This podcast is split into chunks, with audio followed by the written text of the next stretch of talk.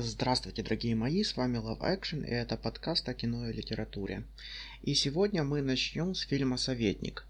Это, наверное, самый недооцененный фильм Ридли Скотта.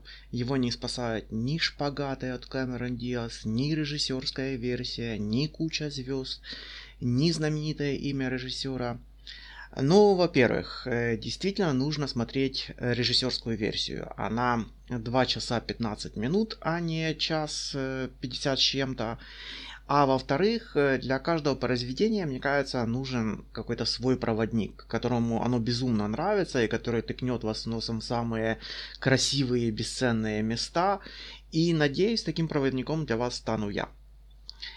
Итак, коротко о сюжете. Э, успешный, безымянный и в меру беспринципный американский адвокат, э, его роль исполняет Фасбендер, э, собирается сделать предложение своей прекрасной возлюбленной Пенелопе Круз.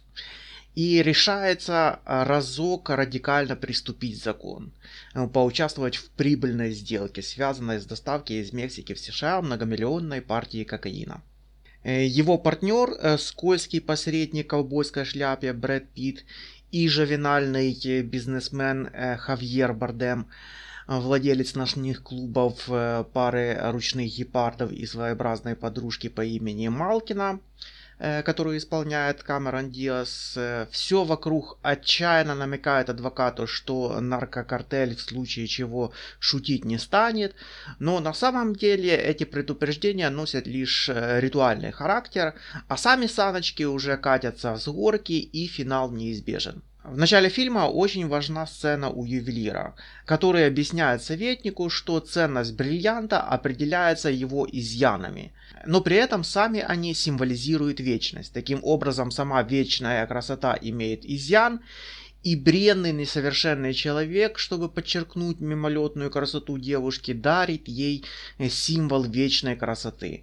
Э, красивая фигура э, не только для красного словца, э, хотя реально диалоги в фильме это отдельная песня, на английском это просто какой-то Шекспир. Небольшая цитата. Ювелир, в частности, в фильме говорит, приобщиться к бесконечной судьбе камня. Разве не в этом смысл украшения? Подчеркнуть красоту возлюбленной, значит признать ее хрупкость и благородство этой мимолетной бренности.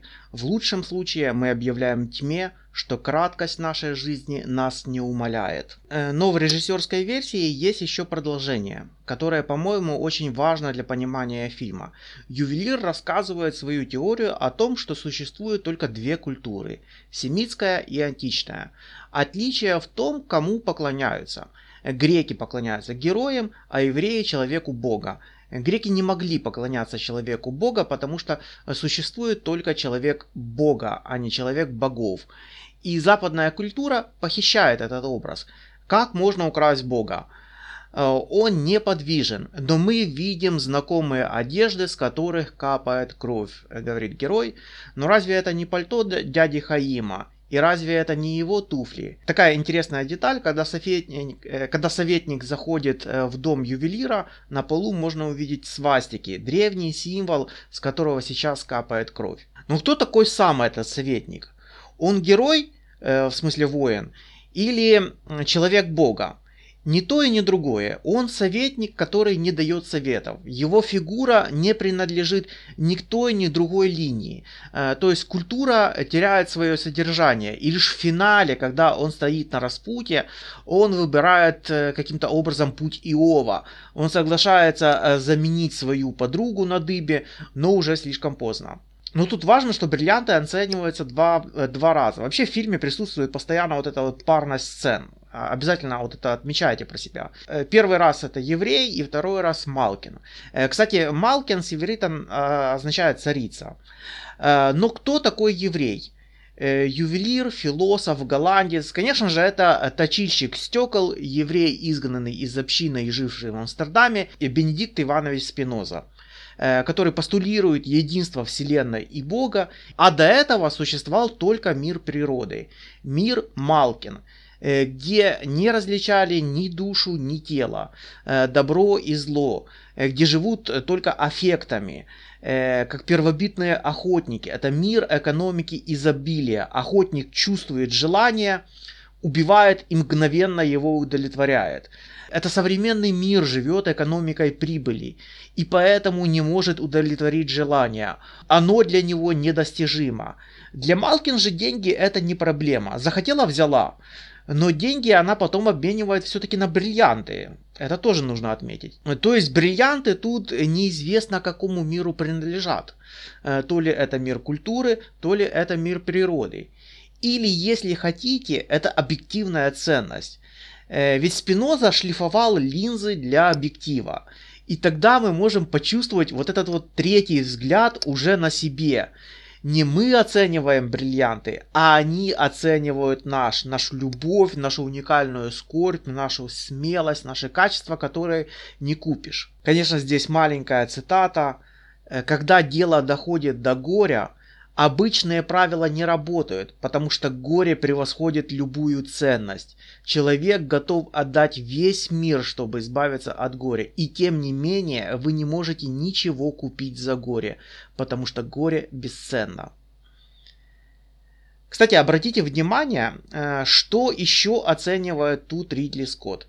Э, посмотрите не только на парность героев, но и на парность сцен – абсолютно клишированная киношная постельная сцена в начале, и потом следующая сцена, где Камерон Диас трахает Феррари. Она исполняет шпагат на лобовом стекле машины на глазах у, офи...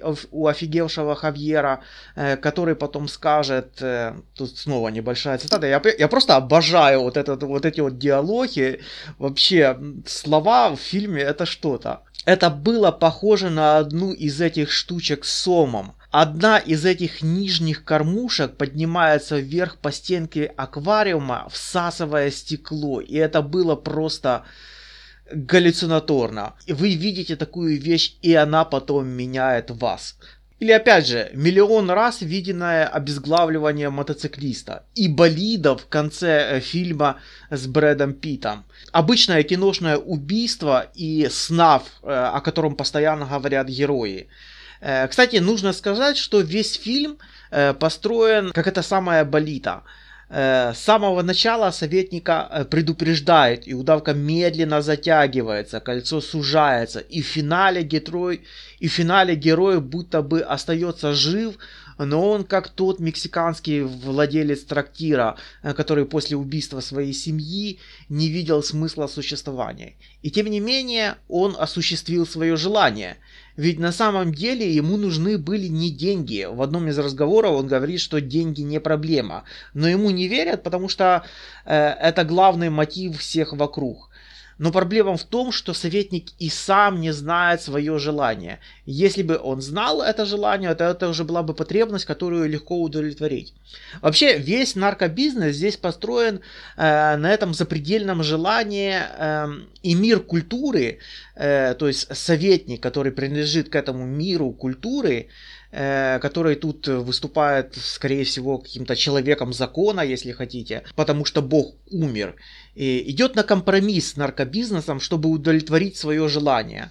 Э, желание советника это диск холла со снафом, с расчлененкой своей любовницей.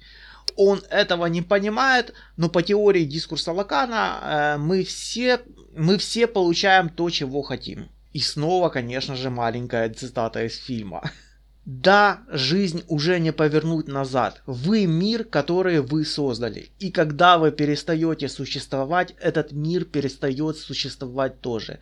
Но для тех, кто понимает, что живет последние мгновения, смерть приобретает другое значение. Угасание всей реальности – это понятие, которое не может охватить никакая мысль.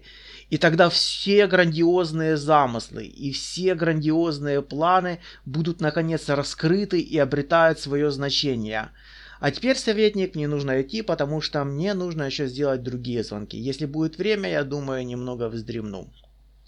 И Джефф вешает трубку. Во второй части подкаста мне хотелось бы э, поговорить о том, как работает YouTube. Я тут недавно просто прочитал статью, и мне показалось очень важным о ней рассказать.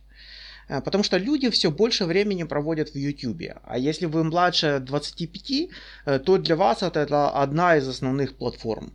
И не только чтобы послушать музыку, посмотреть смешные видосики или, или послушать лекцию, но и в качестве э, поисковика. Как завязать галстук, как решить какую-то задачку по математике. В конце концов, как, вали, как варить пельмени. Да, вот бывают и такие запросы, и такие видосы. И здесь молодые люди узнают э, новости и начинают интересоваться более глобальными вопросами. Но новости на YouTube отличаются от тех же новостей там, на, какой-то, на какой-нибудь Медузе или даже на том же самом Пикабу. Э, для примера возьмем PewDiePie. Это ник э, Феликса э, Чельберга, шведского геймера, который начинал с размещения на YouTube игровых роликов. С 2013 года у него больше подписчиков, чем у кого бы то ни было. Э, хотя вроде бы есть какой-то болливудский аккаунт с большим числом, но не суть. Сейчас у него более 109 миллионов подписчиков. В прошлом году он запустил пародию на CNN под названием Pew News. Э, не буду тут обращать ваше внимание, насколько мнение обычного геймера отличается от статей на новостном портале. Э, просто отмечу, что любое видео PewDiePie это миллионы просмотров и тысячи комментариев под ним. А в прошлом году была история э, с террористическим актом в Новой Зеландии Christchurch. Э, перед тем, как открыть огонь по невинным людям, террорист, э, который вел э, с места событий стрим, призвал всех подписываться на PewDiePie. СМИ, конечно, как обычно, увидели в этом призыве знак того, что террорист одобряет деятельность ютубера, в то время как он на самом деле, как мне кажется, троллил PewDiePie. Чельберг открыто осудил действия террориста, открещивался от его ценностей, от его посыла теракта, но тем не менее мы должны должны понимать, насколько влиятельна платформа YouTube и какая большая у него аудитория. Э, свои новости есть у той же Собчак, у Навального. Э, может быть, э, со временем появится и у Дудя. Эм, по новостным волнам, которые покатываются по сети, по каналам, вы должны понимать, что новости это отличный повод для контента. А контент это просмотры и деньги. То есть, еще раз хочу обратить ваше внимание, что YouTube это не просто видосики, это поисковик, это рекомендательный сервис, это социальная сеть, тут есть форум для обсуждения, свои кумиры и функция автовоспроизведения, предлагающая людям один ролик за другим, удерживающая их у экранов часами. Э, теперь представьте, что вы гуглите последние новости. Э, что-то произошло в далеком заштатном городке N, о котором вы никогда ничего не слышали, и вы вбиваете его название в поисковик. Но у поисковика еще нет высококачественной информации на ваш конкретный запрос. Э, скорее всего, вы получите автоматически сгенерированный контент. Это там какое-нибудь место на карте, страничку на Википедии и так далее.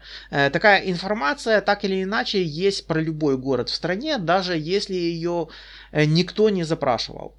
У Гугла есть э, контент на миллионы запросов, э, который никому не будет никогда нужен. Это просто побочный продукт всей той информации, которую он собирает. И в таких случаях, когда нет информации, э, когда объем данных ограничен, а, а запросов внезапно становится очень много, Google в срочном порядке обращается к другим источникам, э, чтобы было что предложить пользователям. Он тащит данные из Твиттера, из Reddit, пытается э, выдать самую свежую информацию. YouTube поступает иначе. Вместо того, чтобы обращаться к сторонним сайтам, он ждет, пока пользователи сами загрузят относящийся к делу контент на платформу. И в этом главное отличие. В 90-х был такой известный политик Фрэнк Лунц, ответственный за повестку у республиканцев. Он прославился своими формулировками, которыми конгрессмены пользовались э, в общении с медиа. Э, изменение климата вместо глобального потепления. Налог на смерть вместо, на, на, э, вместо налога на наследство. Разбрасывая такие ключевые слова по Википедии и Твиттеру, можно выстраивать целую, экосис... Э, можно выстраивать целую экосистему. И если журналисты подхватывают э, такие фразы, то обрушивают на пользователя целый поток из теорий заговоров. То есть целую индоктринальную систему, которая вам расскажет, что почем. Э, за примерами далеко ходить, наверное, не нужно. Вы все знаете такие понятия, как чипирование, русский мир, англосаксы, госдеп. Ну и вы сами, наверное, э, банили какие-то там теги э, и понимаете, что как работает. Э, такие же проблемы у вас будут и с устаревшими словами, э, когда-то бывшими в употреблении или же организмами. Например, посмотрите, как отличаются результаты поиска в YouTube по словам э, педик и гей. Если на слово гей YouTube выдает первой строчкой мультфильм в интернете нашел фотографию брата, он гей, так бывает.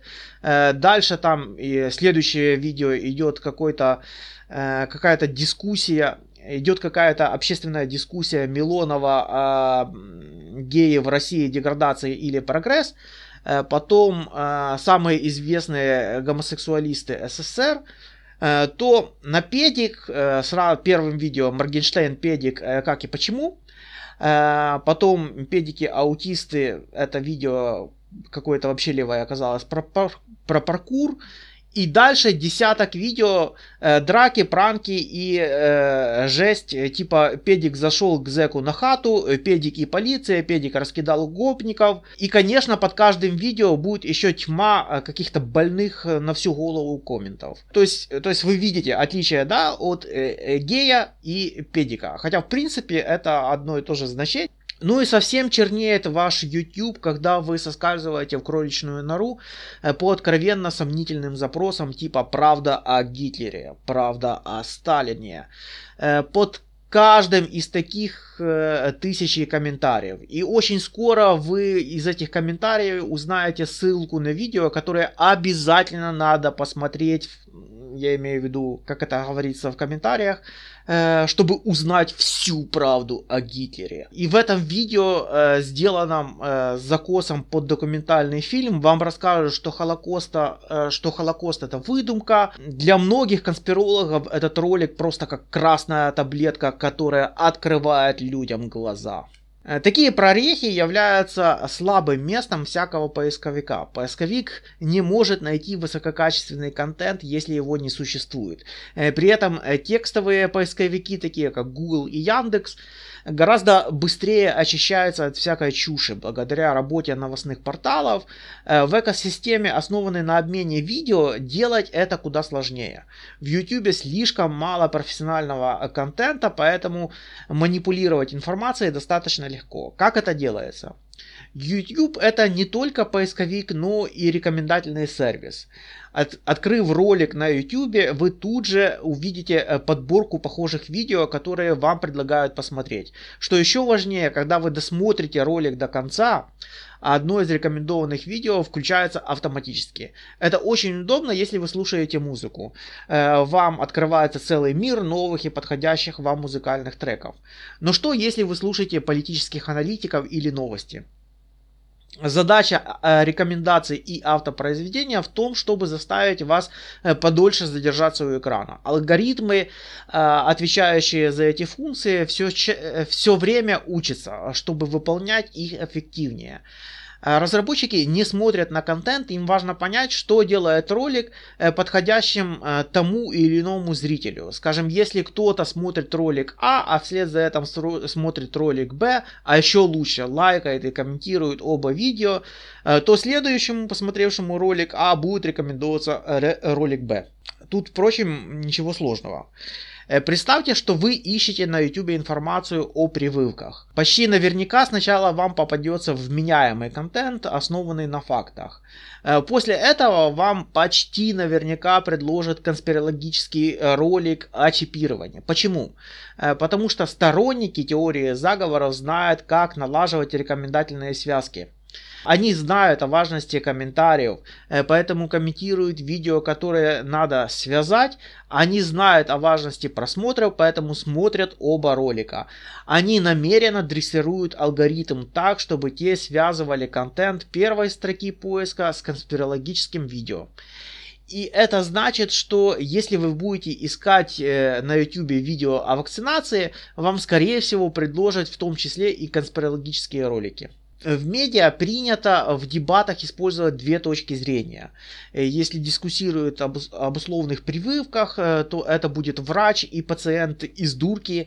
Э, таким образом возникает ложное равенство мнений. Когда такую запись залить на YouTube, то алгоритм обязательно свяжет вменяемое мнение врача с пациентом из дурки.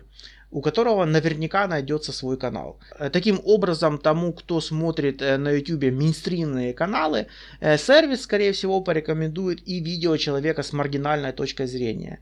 Это результат создания связей и манипулирования алгоритмами. Вы заходите на YouTube за взвешенной информацией, но уже через пару кликов вам предлагают контент, созданный сумасшедшими конспирологами. Здесь мы сталкиваемся э, с семантическим управлением. Это когда а, работник нуждается в детальной инструкции, э, чтобы э, использовать свои функции на предприятии. Следующий уровень это когда вы разрабатываете целый план действий на случай форс-мажора. А затем, чтобы его реализовать, вам достаточно а, сослаться на название этого плана. План Барбароса или план Майдан. И пользователь сразу схватывает э, пучки ассоциаций, э, связей, которые за ним стоят. Например, например, в информационном поле Украины для описания конфликта на Донбассе используют слово АТО, антитеррористическая операция и избегают слов «гражданская война». Был э, большой скандал, когда Зеленский на дебатах оговорился и сказал «повстанцы». Э, ЛНР и ДНР употребляют в кавычках, потому что это территория Украины, никаких ДНР юридически не существует. Правда э, разорвана, и она продолжает разрываться, пока мы не осознаем, что корень проблемы не в самой информации, а в том, каким образом мы выстраиваем нашу картину мира. Э, многие воображали, будто, будто для налаживания связей достаточно будет создать общую онлайн-платформу. Мы ошибались. Э, социальные медиа сами не справляются. Не справится с этим и более качественный контент. Для налаживания подлинных связей нужно, чтобы сообщества сосредоточились на создании проектов, которые э, сведут людей вместе. Э, для начала хотя бы на локальном уровне, на уровне эмпирики и личного, общ... и личного опыта общежития с соседями, потому что с котами мы уже научились жить, пора бы уже как-то научиться жить с людьми. А, в принципе, это был весь материал, который я на сегодня готовил, но у меня здесь еще лежит э, земля кочевников. Но на самом деле мне нечего о ней особо сказать, потому что фильм меня особо не торкнул. То есть я могу, конечно, сказать какие-то общие слова о том, что э, современные США столкнулись со скалом капитализма, которые сами же и культивировали из поколения в поколение. Ну, как-то это все будет как-то общие слова, я даже не знаю. Единственное, что мне показалось интересным, э, что многие зрители э, не понимают э, момент, почему Ферн не осталась у сестры, когда ей предлагали, почему Ферн не осталась у своего друга, когда он ей предлагал. То есть, почему она продолжает бродяжничать, когда у нее был момент выбора. И э, мне кажется, это такой принципиальный э, момент в фильме о том, что есть э, два вида кочевников. Э, кочевники из нужды и кочевники из собственного желания. Э, и для последних, э, которым по большому счету и принадлежит Ферн, отсутствие ухватившегося за землю дома – это своеобразная форма свободы. Конечно, нам, стране, где главная беда – это дураки и дороги, трудно понять это желание жить в фургоне без прописки у нас больше а, разглядываешь кусты, э, за которым могли притаиться какие-то гайцы, э, чем э, горизонты и небо. Поэтому главный вопрос, который возникает у зрителя, почему Ферн не остается с сестрой, эм, и своим другом, когда у него была такая возможность, ну не ради же того, чтобы ходить в ведро вместо туалета. И ответ на этот вопрос э, кроется в самом названии, как я понимаю. У нас это кочевники, но это не кочевники, это намады, это такая греческая этимология, это такой возвышенный вид кочевника, э, не пилигрим или пустынник, э, но, от, но отшельник или больше, хотя здесь больше религиозная коннотация, намад, странник. И здесь, наверное, уместно вспомнить э, слова «Увечны они горбаты, голодны и полуодеты, глаза их полны заката, сердца их полны рассвета. За ними поют пустыни, вспыхивают зорницы, звезды горят над ними, и хрипло кричат им птицы».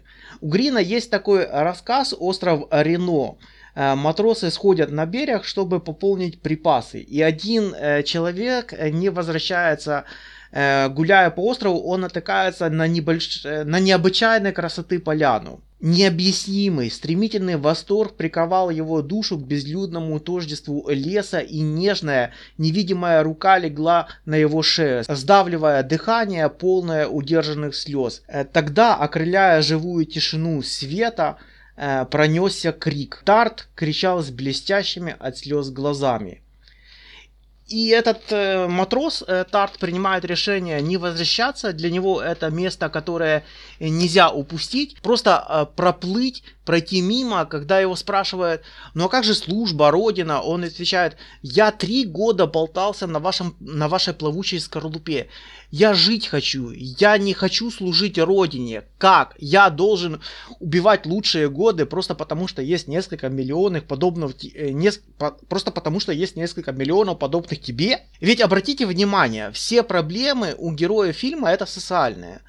Э, то есть достаточно просто оставить социум, и вас ждут горы, закаты, пустыни. Вообще это, конечно, уникально, э, когда, э, сохраняя облик простой рабочей тетки, Макдорманд одним лишь взглядом с легкостью выражает тот сложный и противоречивый пазл эмоций, испытываемых ее героиней, которая одновременно страшится будущего, и лишений, и терзается тоской по ушедшему человеку, и в то же время э, впервые в жизни испытывает ощущение какой-то невероятной свободы. То есть ее невидимое такое для всего мира э, существование аутсайдера оказывается не началом какой-то люмпинизации, это наоборот словно долгожданное обретение целительного э, для души лекарства, состоящего из э, растворения в первозданной красоте э, природы э, смелости принятия собственного одиночества и не предлагающего в качестве побочного эффекта никакого порицания или морализаторства.